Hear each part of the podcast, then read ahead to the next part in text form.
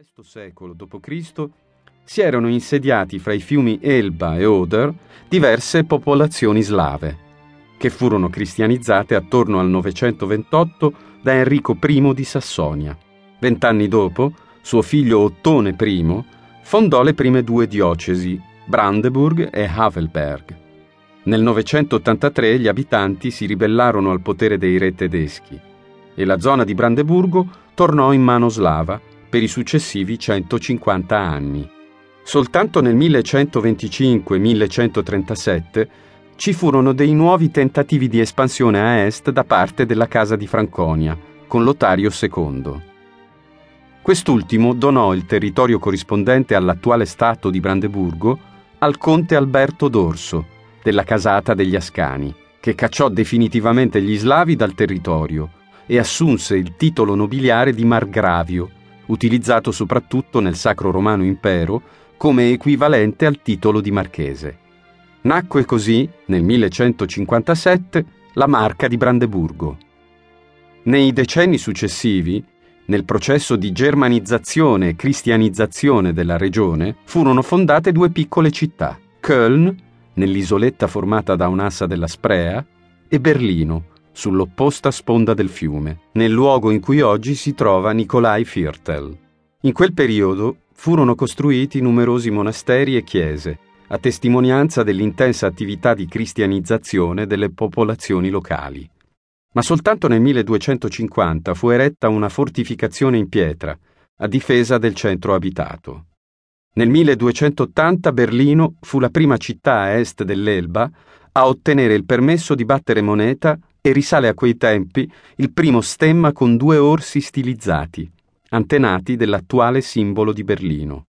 Per motivi politici e di sicurezza fu ufficializzata nel 1307 la fusione tra Berlino e Köln, con la costruzione di un palazzo municipale comune nel ponte sulla Sprea. Nel 1319, in seguito all'estinzione della casata degli Ascani, i Wittelsbach presero il potere osteggiati dai nobili locali e dalla casata del Lussemburgo. Iniziò così una guerra che fra il 1376 e il 1380 causò numerosi incendi in città. Nel 1411 la marca di Brandeburgo fu assegnata da Sigismondo VI a Federico VI Hohenzollern, che assunse, nel 1415, il nome di Federico I, margravio del Brandeburgo, ed elettore del Sacro Romano Impero. Iniziò così il dominio degli Hohenzollern, che governarono senza interruzioni per oltre 500 anni fino al 1918. Verso la fine del XV secolo, Berlino fu dichiarata capitale dello Stato di Brandeburgo. Nei due secoli successivi ci fu un'espansione importante dello Stato, che culminò, nel 1618, con l'acquisizione del Ducato di Prussia. Nel 1430 Berlino entrò a far parte della Lega Anseatica, assieme ad altre città commerciali del Mare del Nord. Nel corso del XVI secolo, la città fu investita dalle lotte che flagellarono l'Europa dopo la Riforma. Infatti, le tesi di Lutero trovarono in Germania terreno fertile, creando lotte feroci fra i sostenitori e gli oppositori del papato. La guerra indebolì molto gli stati tedeschi, provocando una crisi economica che sarebbe durata un secolo e mezzo. Il rialzo continuo dei prezzi favorì la borghesia e impoverì la piccola nobiltà.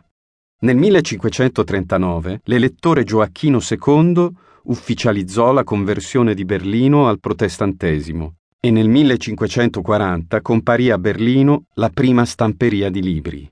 Durante la guerra dei trent'anni fra il 1618 e il 1648, il nuovo Stato brandeburghese prussiano fu sconvolto dagli scontri fra le potenze più grandi e la città di Berlino fu semidistrutta.